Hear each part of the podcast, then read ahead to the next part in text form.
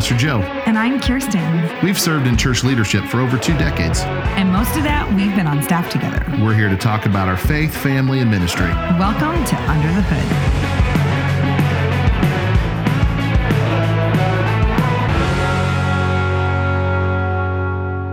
So I came into the office today and there is a card sitting on my desk and it's a card from my mom. Oh, Yeah, my mom lives down in Oklahoma and um, and she is an avid listener she to the. Under the Hood podcast. Yes, she is. and She's so best. That's awesome. I know she's listening to this now. So hi, mom.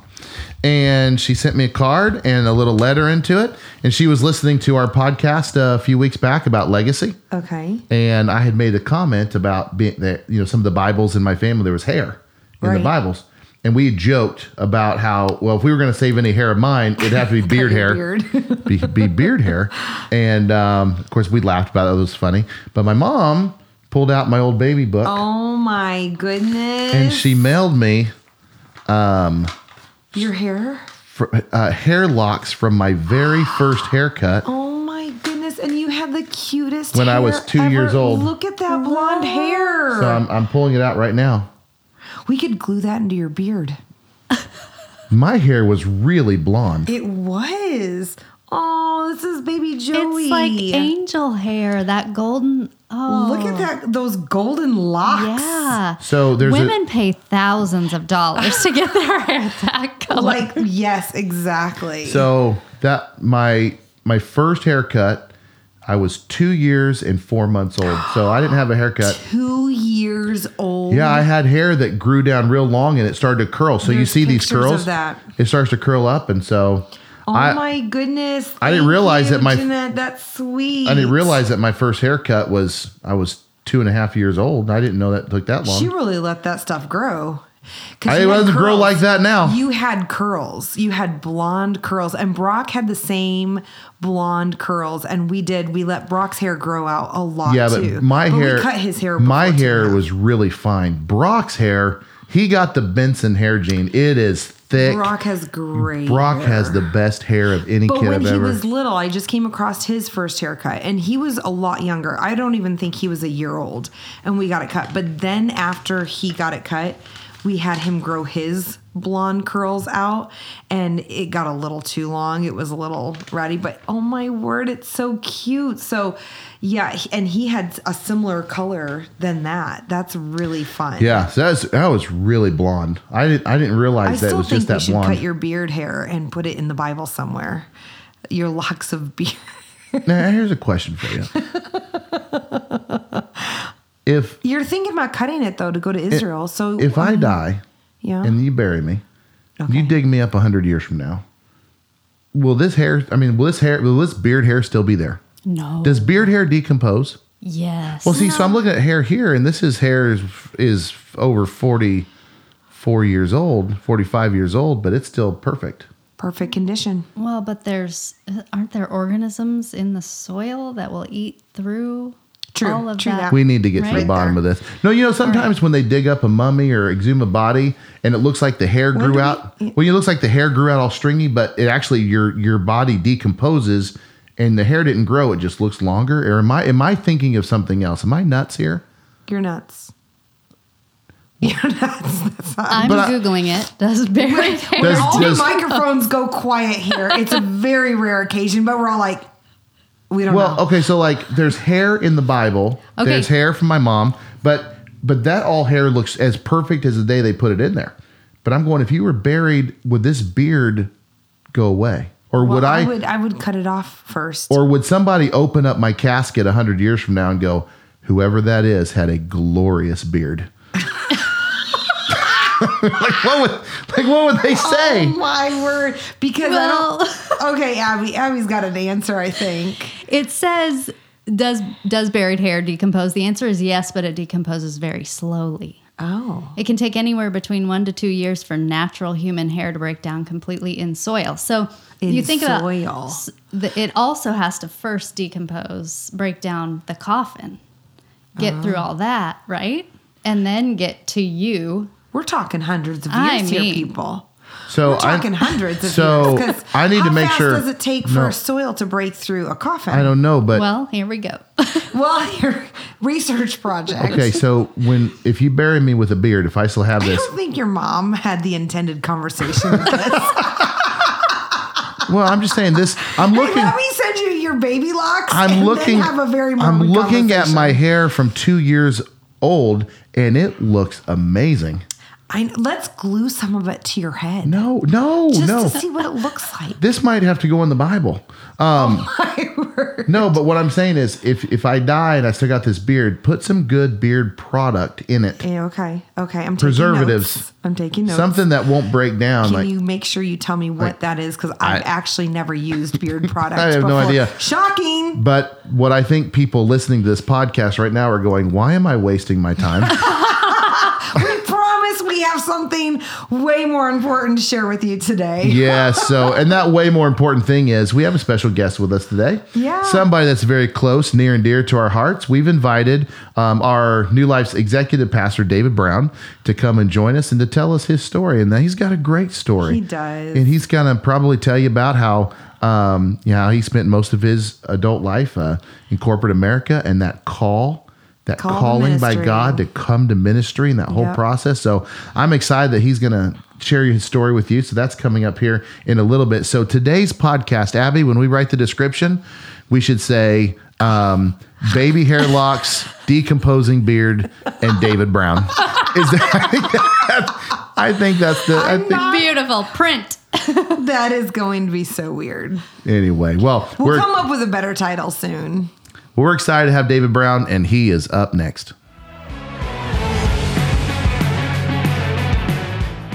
I am thrilled that we've got a guest with us today. Many of you know who he is already, but David Brown, welcome to the podcast. Welcome, Yay, David. thank you. Thank you for having me. Now I know what's going on in this room all the time. For those of you that don't know, we record this podcast in my office. Well, David's office Right is across right the across hall. the hall, and you can hear a lot of laughter between they these. They get a little loud. yes. yes well, the they do. loudest Not parts, us. the, the loudest parts are the parts that never make the actual podcast.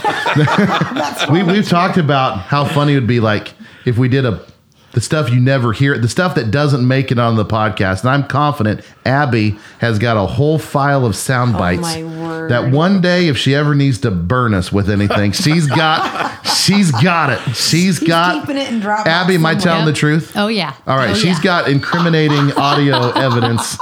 I can. I'm like replaying all the conversations that she's like. "Mm, we'll edit that out. We'll That, that's that." called way under the hood. a whole different podcast. under the car. That's that's right. But anyway, we got David Brown joining us today, and and um, and and David joined our staff several years ago, and his journey into ministry was not your typical path in the ministry. And what I mean by that is he didn't go to Bible college. He he didn't have that calling as a young man to to to go into ministry in the sense of like like me, like I felt the calling after my first year in Bible college to I'm supposed to do this.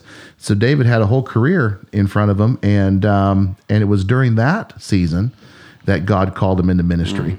And so he's going to tell that story, and we're really excited. So David, uh, without any further ado, why don't you just tell us a little bit about yourself first before we get into some of the other stuff? Don't you help people understand who you are? Well, I'm a a young man from Stephenville, Texas. I know you'll you'll hear. I hate to hear my voice on on uh, microphones and recordings as well because I've got this deep Texas accent and uh, and it comes out. And I first it, when we first hear it, you're like, Ugh. Do you say fixin' to? fixing to. We're fixing so to. you understand Yeah. what that means. Yeah, you know- I'm, I'm still trying to figure it out. Chicagoans wouldn't know what that No, means. No, my but- roommate used it for the first time in college. I said, "What are you fixing?" And Yeah, I was like, "We're what? fixing breakfast. We're going to fix this car." You know. Well, what did your roommate say? there. We're fixing to go to Walmart, and he Walmart's." said Walmart's.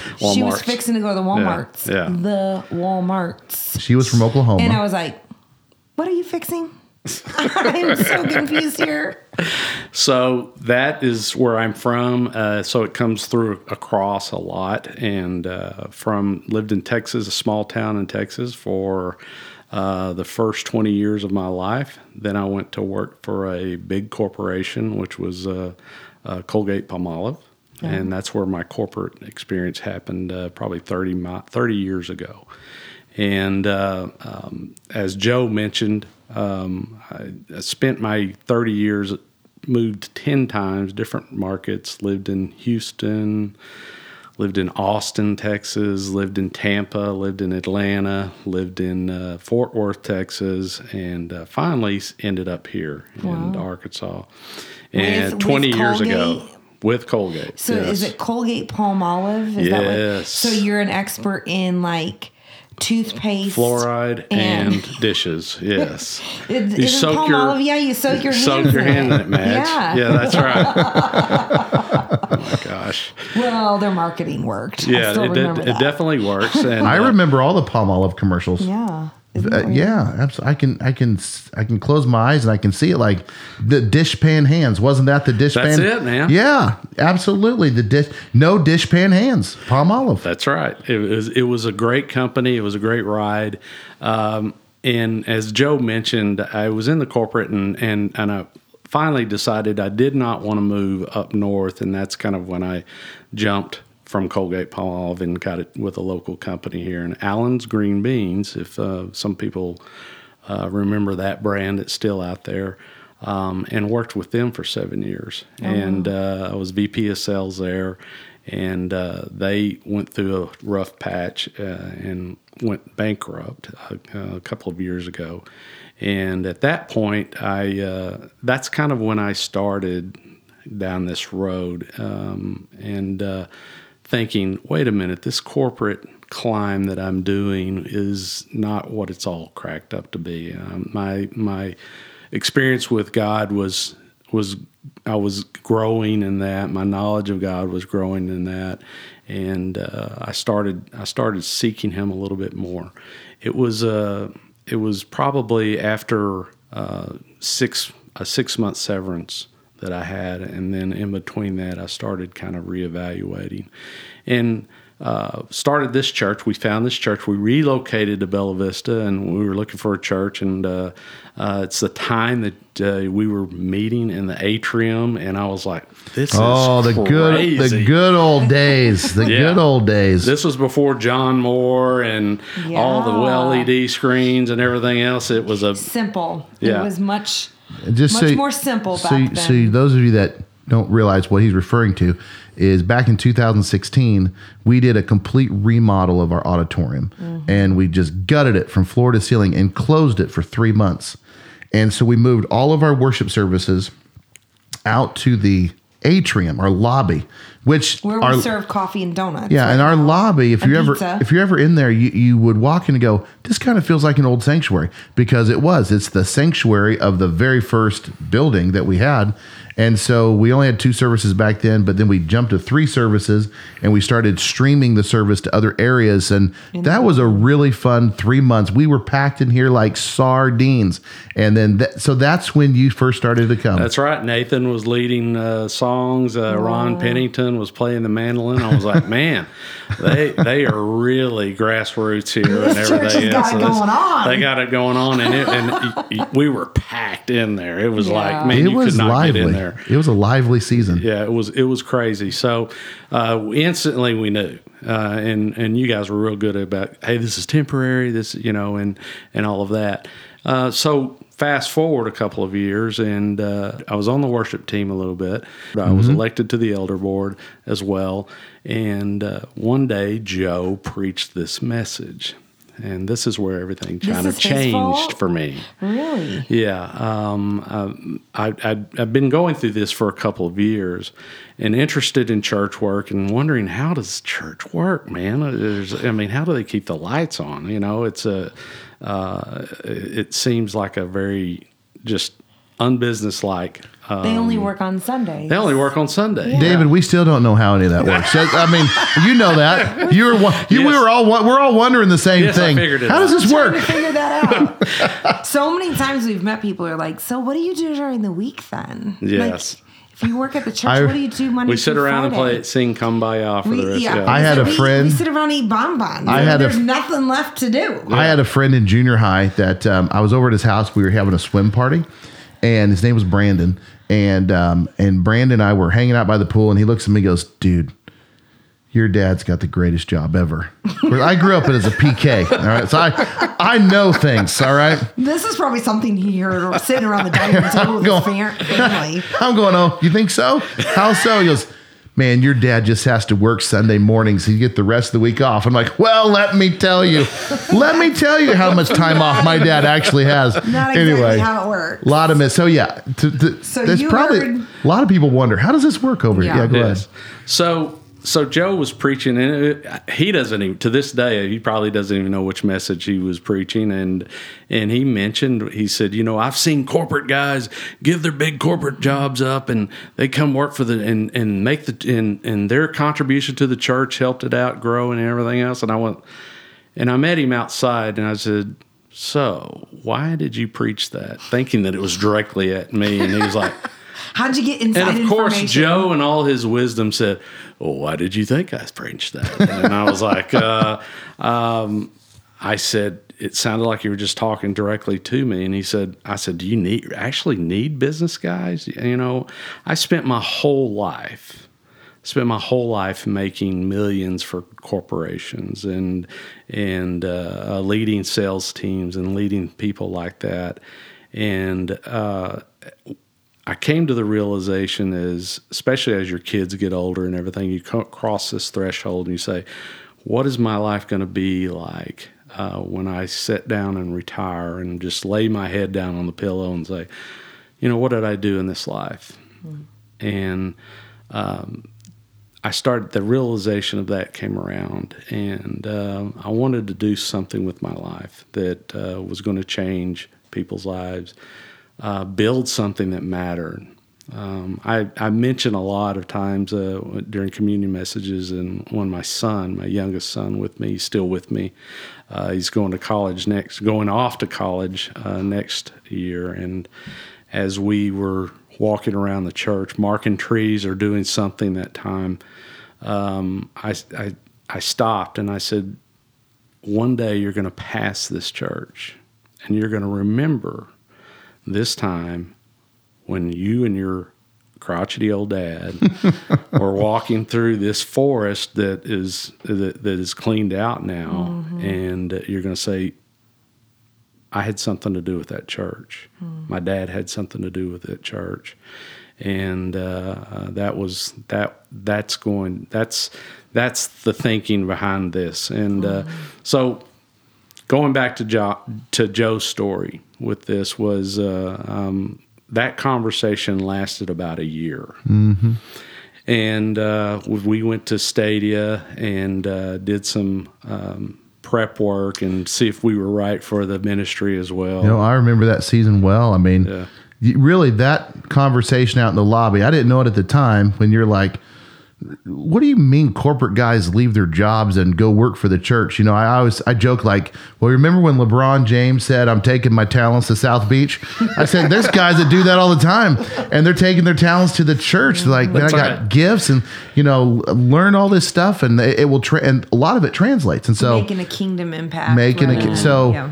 what we didn't know is that conversation would turn like you just said turn into a year dialogue and you were an elder at the time. Mm-hmm. So you were getting an inside peek on how things work. And i think that season as an eld- as an elder and that was back during that season when really critical decisions were being made about the mm-hmm. future of the church. So you were a part of you know you've been on our team with us since late 2019 but long before that you were part of the decision making body that made really strategic decisions about the future of our church.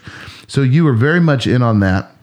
And I think over that year, that calling uh, got more solidified. Yes. And I'm then, sure, I'm sure there were some conversations over chips and salsa or something. oh, there's Oh, been, there's plenty of plenty of chips and salsa and El Poblitos and some things like cheese that. dip and some Diet the, Coke. the most important decisions in life happen over a bowl of queso. I mean, that's just, That's right. but um but no uh, so it was during that eldership and that's when our v- vision and plans. You were an elder during the land purchase and all that stuff. And so um that's when it became very clear that as we move forward um the the the and I'm going to use the word burden because I, I use that in a positive sense. The burden of preaching every week, leading the staff, handling church operations and everything had gotten to the point where I was maxed out, um, and and, I knew a hard jump for churches to go Oh. from having a the pastor, the preacher lead everything to saying, okay, now we need to have another yeah, and- person on staff to And I- help do this, take some of the load. Absolutely. And I remember sitting down with the elders and you know, I, I joked recently in a sermon, not joke, but I said, you know, I, I love bragging on our elders because they've they've done so many they've made so many strategic decisions. There's another ones that I sat around the, the elder table and David was in the room and I and I said, guys, I'm just be straight up honest with you. My plate is so full that right now preaching is about sixth down on the priorities right now because between leading the staff, running the church, organizing this, overseeing the budgets, everything else, when it actually comes to preaching, the thing you've hired me to do, um, it's not getting the attention that I'm just being honest with you. It's not getting the tension that I would think you think it should be getting, and um, um, and I'm going to need some help. And you want to throw a building program on top of that? I don't think I can do it. And they agreed with me. and they're like, and uh, He was like, yes, Yes. I'd like to apply for that Yes, job. Well- I'm going to step into this, and I think I can. I think I can help and him. since I'm an elder, Yes. well, that just was yeah, the ongoing conversation. It just all kind of became clear at that point Yeah. that it's time to make that jump into that position we call we would call today the executive pastor. And David seemed like a great fit. And so coming back to you had mentioned Stadia, and I'm going to let you tell that story because um, um, it's a we have a lot of good memories My that weekend. But but since David was coming out of corporate America, I personally wanted to make sure that David came into this church world with eyes wide open. You know that it that going from corporate world to church world is a jump. and Yes. and you A know big jump. Even though there's a lot of parallels, David's about to walk away from, and he won't say this, but I'll say it. Um, a financial security that the church cannot match. All right. So uh, I think you guys know what I mean by that. So a major transition in his life in a lot of ways. And I was like, I want to make sure he knows what he's walking into. So we went down and did an assessment. It's called a ministry readiness assessment that is put on by Stadia, which is a which is a Church church planting planting organization. They're doing incredible work all over the United States, and they partner with churches in many ways that are seen and unseen. And so we we signed David up for and Judy, his wife Judy, for uh, a, a three day ministry And you. assess The and of you me. went, yeah. And uh, we flew to Ohio for this. So David, you can pick it up from there. Oh my gosh.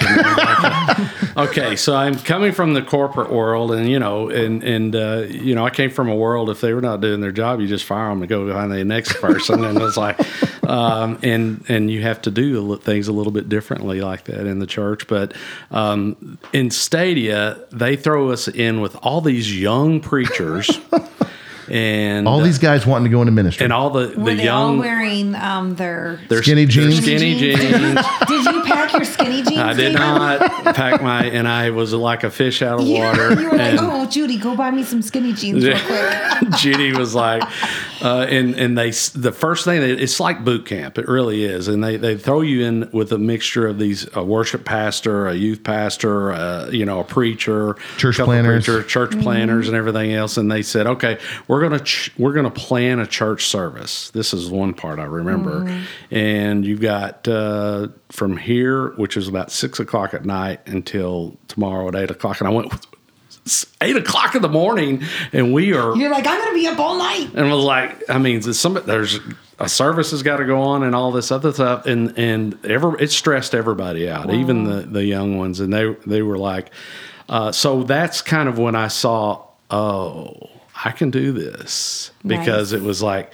It was a scramble, and everybody was spinning t- plates and trying to get everything else. And I just got the whiteboard out, and I just and you're in there whiteboard. and, and you're you're in there with people you just met and the personalities could Oh. not be any more different which is all part of it. You know he didn't dynamic, yeah, he didn't know. i was going in as an assessor. I was a part of a team of assessors and and he didn't know it at the time but i knew it. They purposely want to get him tired and stress him out and make it complicated because everything we do is has some kind of I'm tired element and I'm stressed and I'm working with an eclectic group of people and a wide variety of of of uh, personalities. And I remember that night of that assignment, um, you guys all went back to the hotel.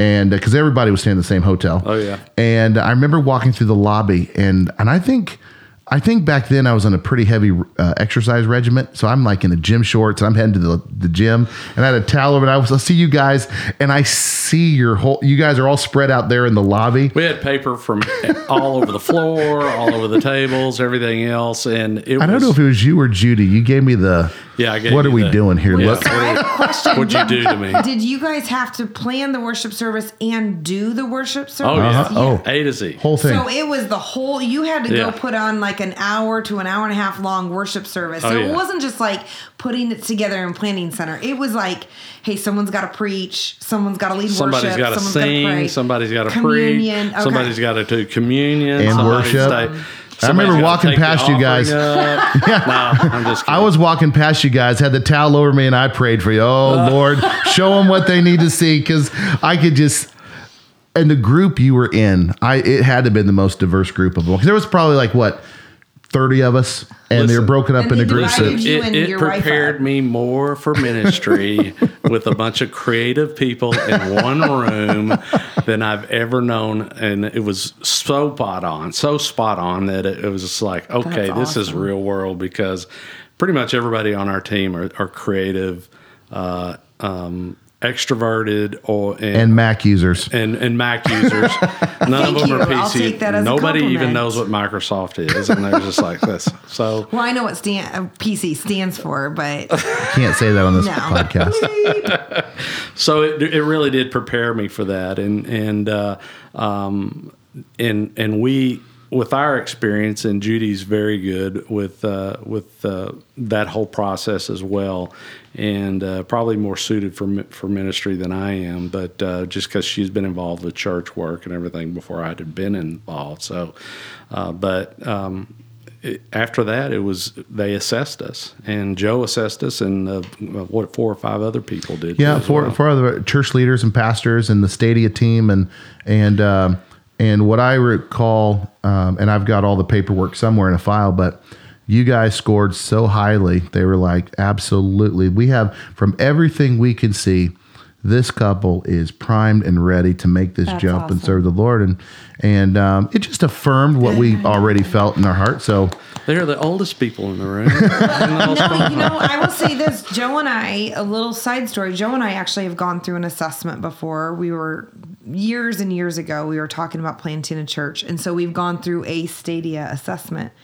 And not everybody gets that. Like, um, I don't know if they scored us or not. I know that they offered us. They invited us the- to come plant a church. church. So apparently we passed. But um, not everybody in that assessment was offered that position because they realized not everybody is cut out for that. same this. with our group. We The had a group that the group that I had, there was a person in there, and and uh, he did not. they he flat out said we do not, not recommend that he ever go work for a church. Wow. And I concur. and it I was mean, I- hard because he was in my group and it was like okay how, how do you how do you group these people and and show them because I knew what was going on. We're, we're trying to evaluate ourselves as well as we knew we were being evaluated and uh, try to try to bring that out in everybody. And you try to and that's what you try to bring out the best in everybody uh, and leading that team. So you can't drag everybody along. No. I mean, you either are cut out for it or you're not. I Right. mean, it really is one of those. and you and it stands out if you're not For and, sure. and uh, that was that was the most interesting thing out of it but it, i call it two a days for ministry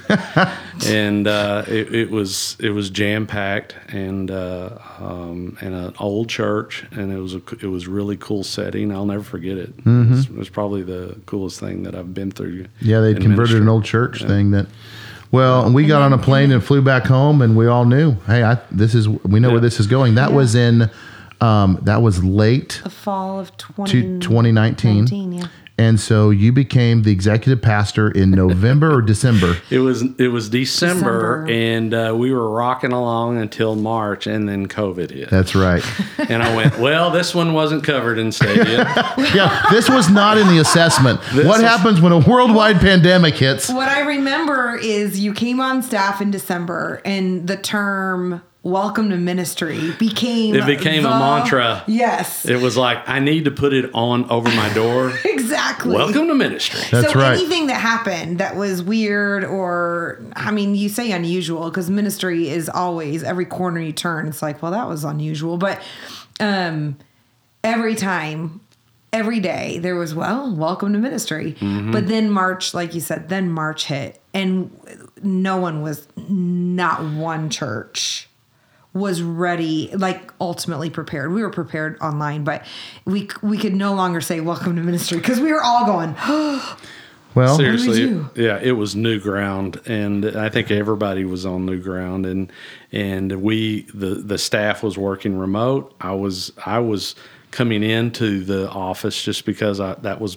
just ingrained in me. But I was like, okay, we got to get a Zoom meeting, and uh, um, get get everybody together, and we talk. We what did we have a Zoom? What We met together and prayed Every- together. We over Zoomed Zoom it every morning. every morning? yeah. Yeah, yeah. And connected. Some people sidebarred off to the side with Zoom, and um, others of us. I mean, we were coming in still every week to record and Yep. uh, to record Joe or to We did daily worship. connects. Those We- were my oh, favorite.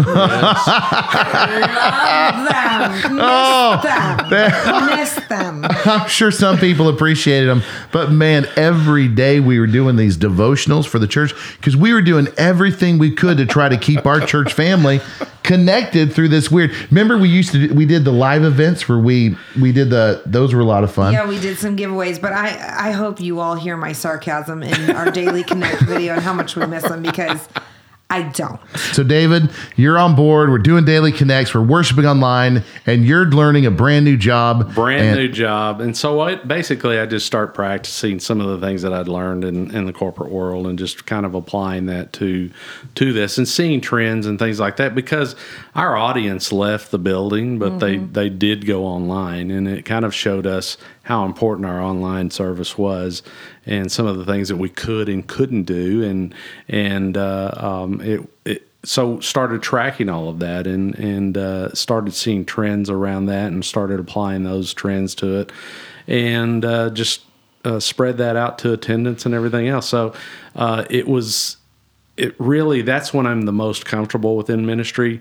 Um, when I'm not most comfortable, it's usually when when somebody comes in and and I uh, you know I'm just can I say that when the homeless people show up, it's uh, it's a, it's a little It's always a different day. Yes, it's a different day, Yeah. and and uh, they take a beeline to me, and that's usually what uh, uh, that's usually I, I, I struggle with that portion of it, Mm-hmm. um, but I'm always very comfortable, and I'm always thrown into the HR issues, this the the accounting issues, Operations. operations, and things like that. That's my sweet spot. Mm-hmm. But uh, the which is a lot of what being an executive pastor does. Yeah. It's about daily operations, running things, budgets, making making sure that everything is Well, cruising it's- along. It's the stuff that you're never prepared for that always kind of throw you for a loop. And so when someone stops by and it's a, it's always a different day, always Yep. a different story. It's a always something, different and You're like, okay, Yeah. how am I going to do this? And a lot of times people's like, I need to talk to a pastor,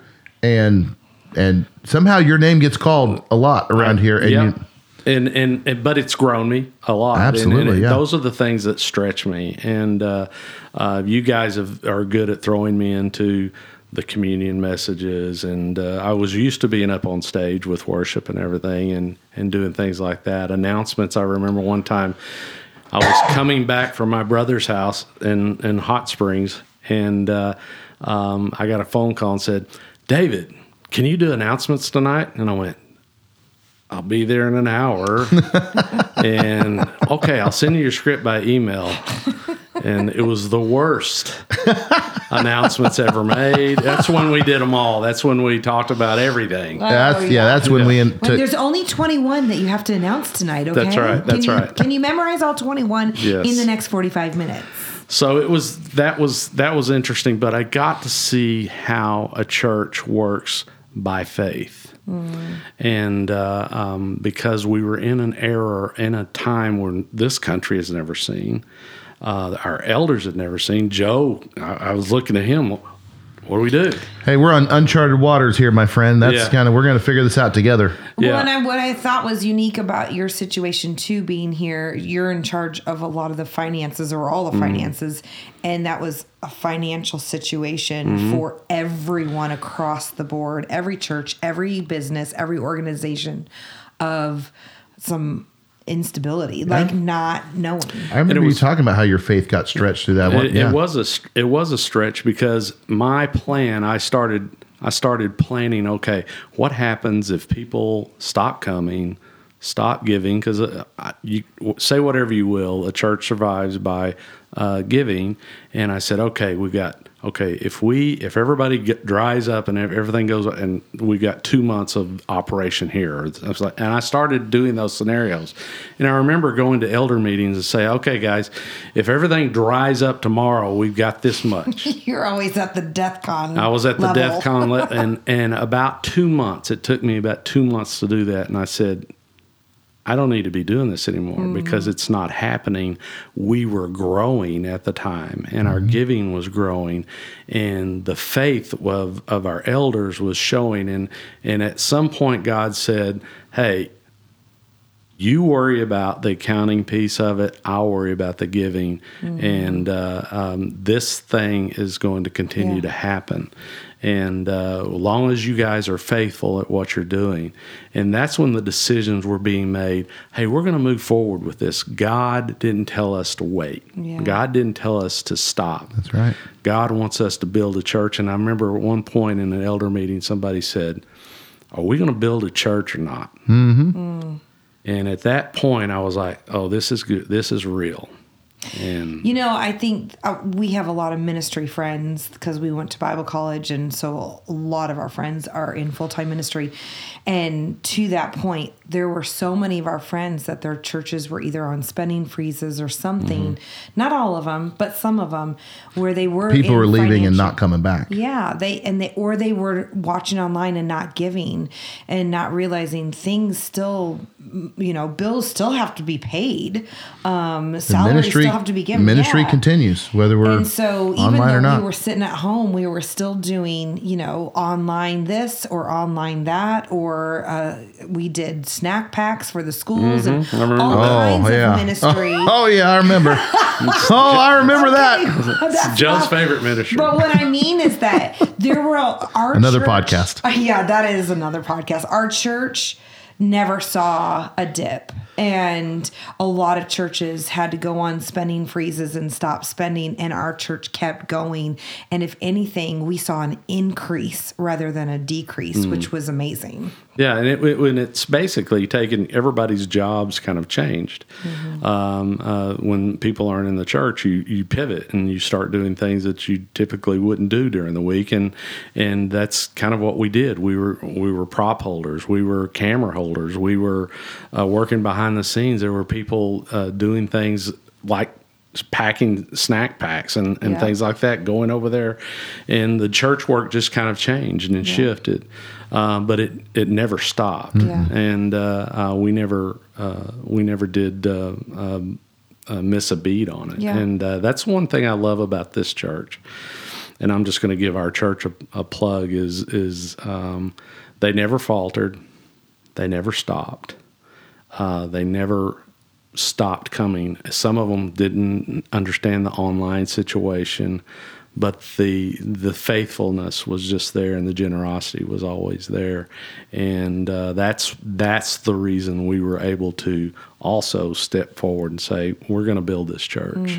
and that's kind of uh, how the whole scenario worked out. Yeah, I tell people all the time that if you just looked at the paper version of New Life during COVID, you would never know anything was different. In fact, you would say, I, I would say, we, th- you know, it was hard being online for a couple of months, but we thrived in mm-hmm. a lot of ways. We grew.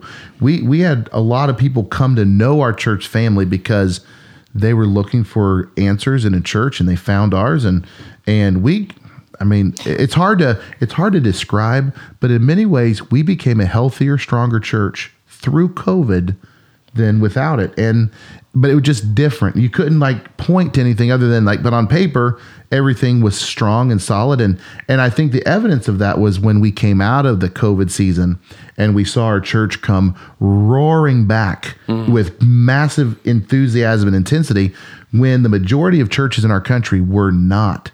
And I was talking to um, um, a friend of mine who works for one of our Bible colleges, and um, um, and he's actually in a position where he tracks this stuff a little bit.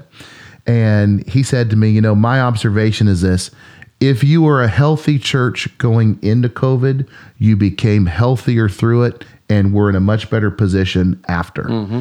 And he mm-hmm. said, but if you went into COVID as an unhealthy church, you got worse during COVID mm. and you were worse for it after. So so the healthier churches before the adversity pushed them towards a healthier mm-hmm. version of themselves. And I'd like to think that we were in that category as a church. I Yes, think we went into COVID healthy. The adversity of it uh, made us healthier, Well, and and and we, came weren't out better. Trying to figure out how to do church online, we already kind of had done that and figured that out. So when it forced us into only doing it online, we were ready. Like you said, Yeah. we were coming in and we were running cameras and holding wires and shooting videos and all kinds of stuff. That was the a, a new type of ministry that we the- all got jumped the into. The auditorium became a, a studio for Yeah. us and uh, at that point and and as we came out of COVID, we were we we we had to bring some services back. We we were ty- trying different times, Oh, yeah. different things. We did an outside service uh, that was Yeah, I remember. that and the screen that nobody could see. yes Remember when we set up that twenty foot inflatable screen and The sun was and on we are gonna do some worship Yeah. and we didn't anticipate the sun was Oh, gonna yeah, be shining was a sunset. and you Yeah. can't see it. It's like oh well things you things you you don't know till you don't till you don't know you don't know what you don't know. Is that the stuff that we can go? Oh, let's blame the executive pastor. On That's that. right. That's right. yes. So in essence, though, after that, it was for me, it was like building a church again. So I, I kind of now this is just now coming to me, is coming from that and going from zero people in the auditorium to averaging 11 1200 people a week um, we we we saw that grow. And i think we'll see that thing that grow with an opening of the next campus as well. Absolutely. but i feel like i've experienced that already except uh, you know i didn't i didn't have to manage through um, you know landscaping and furniture and and putting sheetrock up and things like that. So- Trees. and trees. Well, you know, through all this, what's kind of neat is that you know this is kind of like, uh, in many ways, it's like a picture of how life is. You come in with one expectation, and then everything changes, and you got to forge your own path and make it work. Hmm. And that's definitely what you've had to do because all the a lot of the things that we talked about coming into it, it all changed when we went through the COVID, and we, and and I would say this that we're operating in a new normal. It's not like it was before. It's it's a new normal, and so you're carving the path as executive pastor, and um, you know, just like with all ministry things, you, you, we all do a lot more than we thought we were going to do, and um, and it's like, yeah, I didn't really anticipate that. But here we are, and that's what do we say around here? Welcome to ministry. Welcome ministry. What, what do we tell everybody when I make sure I remind everybody when we're out there hauling tables and chairs? I, and I tell people all the time, all of our staff, especially our newer ones, our young ones, I say, hey, look, I've served in churches that were as small as like 30 or 40 people, and I've been a part of churches that had over 2,000 people in it. And one constant denominator in every church experience that I've ever had in my life is you will always haul tables and chairs. if New Life grows to be a church of 10,000 one day, we will be hauling tables and chairs. That's just a constant. And um, and I let those things remind me that that this is all we're all doing the Lord's work, and it doesn't matter what seat you're in in this team. Um, you're going to haul tables and chairs. It's just, and that to be a reminder to you that there's not any job that's above you or beneath you. We're all going to jump in and do it. And so I look at David's job and I'm going, we are forging ahead with the strength that God provides, and we don't know what tomorrow holds a lot of times. And sometimes what we think tomorrow's going to hold doesn't hold that at all. But um, anyway, Since I, David came on staff, our staff meetings, we have a lot more bar graphs and statistics, percentages. And they love so- them. You know, the staff really loves them. I mean, it is it brings the yawn factor. if you if you need something level. pie charted out, David's your man. Yeah. Well, well, I'll say in Bible college, that was not one of the classes that we took of how to lead staff meeting and show all your s- statistics. But since you came, it is valuable information. Usually we're like, oh, and if there's any kind of nerd information, we always give it to you. She is just trying to make. She's just Did you all know that David's actually my boss? Yes. so I say that in all love and respect. yeah, wait till we turn the microphones off. Well, no. Well, No, I, I mean, it really though. Those are super important in details and information to show growth. It's just And business. so, it's business yeah. practices that I brought to the table. Now, some of it's probably over the top, and I No, I've over our heads. I lo- over your head. I've scaled it back, but uh, you know, when I can trend Easter for the last seven years and show you, okay, this is where Yeah. this is where attendance was, and this is, and and this is where it's going to go over the next future years is helpful as well. So it's very nerdy stuff uh, Hey, that uh, you nerd guys are like. Any I look out over get, the staff meeting and I see everybody with their eyes crossed. I'm like, okay, it's time to quit. It's time to move on. It's time to move on. well, Let's David, open the Bible and talk about this verse, and we're like, okay, that? That's all right. I They're ready would- for Bible study after that. David, this is going to put you on the spot a little bit, but as we wind this down, is um, you've been at this now since December of 2019. Is there, and if you can't think of anything, that's fine, but can, what is the David today? If you could give one piece of advice to the David from three and a half years ago or four years ago, can you, is there anything that you would say to, Or- or could- warn- Could, you, warn that what would you say to the younger David that's getting ready to be like, I'm going to be New Life's executive pastor. I'm going to my ministry assessment. I would say, dude, sell your house and get into ministry now. I mean, it's uh, because it's uh, it's probably the best job. I started working in a grocery store. I ended up working around grocery stores, and uh, uh, the best job that I've ever had is working for um, working for the church, working for God, because you really are working, and you're you're you're just taking His commandments and taking the and and just saying you're making disciples and you're spreading the gospel. That's what we do, and uh, uh, it's a step in faith. It's a scary thing, um, and it's uh, but it's the most rewarding thing that I've ever done in my whole entire life.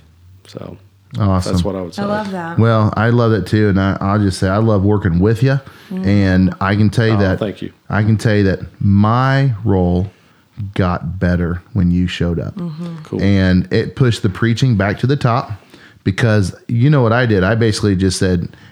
And here you go. And I just I lay and and the honestly, and I've told you this privately before, David, but I think I have become a much better preacher since your arrival.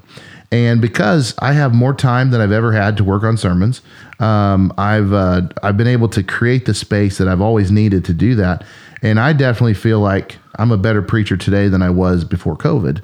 And a lot of that is just I have the mental space now and the time to pray through and walk through and take that extra time to dig deeper into certain aspects when before I'm just trying to pull it together and and and and, and it was just you know it just was what it was. And I think that's what I appreciate about the level of honesty and openness we have with our leaders here is like I don't have enough left in me to do all this and build a building and uh, all this stuff. And so I can say that that that you coming has made me a better preacher because you've taken a lot of those day-to-day operational stuff off of me and I can really focus on the thing that God called me here to do and what the elders called me to do. So I say it's a win-win Yeah, all the way Yeah, around. Absolutely. Thank you very much. Well, but man, thank, and- thank you and- for being here today too. And I would just say one last what a thing. great thing. There is nobody in this church that's had more hours spent going over building plans, carpet samples, tile, this and that. We were walking through the building the other day and they had tiled all the bathrooms for the new building. And I'm like, this is really cool tile. And I forgot, David and I picked this tile like a year and a half A ago. and a I half forgot ago, about it. Like, yeah, I didn't even remember that. So, so, so- did we You're pick like, that? picked that? Oh, we picked must have done that. That I'm was- sure we had help. Oh, we had lots of help. But I can say nobody has done more heavy lifting Yeah. on this second campus than David Brown. For sure. And so that's a lot of the work that nobody sees, but I see it, we see Every it, but detail. I mean, if any of you have ever built a house, you multiply that by how many for a church building, and every every color, every carpet, every corner has to be covered with something and built a certain way and uh, designed a certain way, and you had your fingers in all of it. And I'd like to just say I I would push it back to some of our volunteers, and uh, those guys have really put a lot of sweat equity into it. And uh, uh, the the guys Chris Ireland and, and those that group over there, those guys, uh, they've really put some time into it. But uh, uh, I appreciate it. That's yeah, awesome. awesome. David, Yeah, thank you. thanks for, sharing your story. I'm Thank glad you, you. could be a part of the guys, for Underhood podcast. Appreciate and- it. Absolutely. And uh, Next time we're gonna have to have Judy with you or Judy. By we just talked about this. Then the fun factor goes up. Have Judy and I talk without you guys in the room. fine with me. We'll go eat a bowl of queso. That's right. That's all for today's show. We want to thank our amazing producer, Abby O'Brien. Be sure to check out our show notes and the links for things that we talked about today. And don't forget to subscribe. Thanks for joining us on Under, the, hood, not a car show.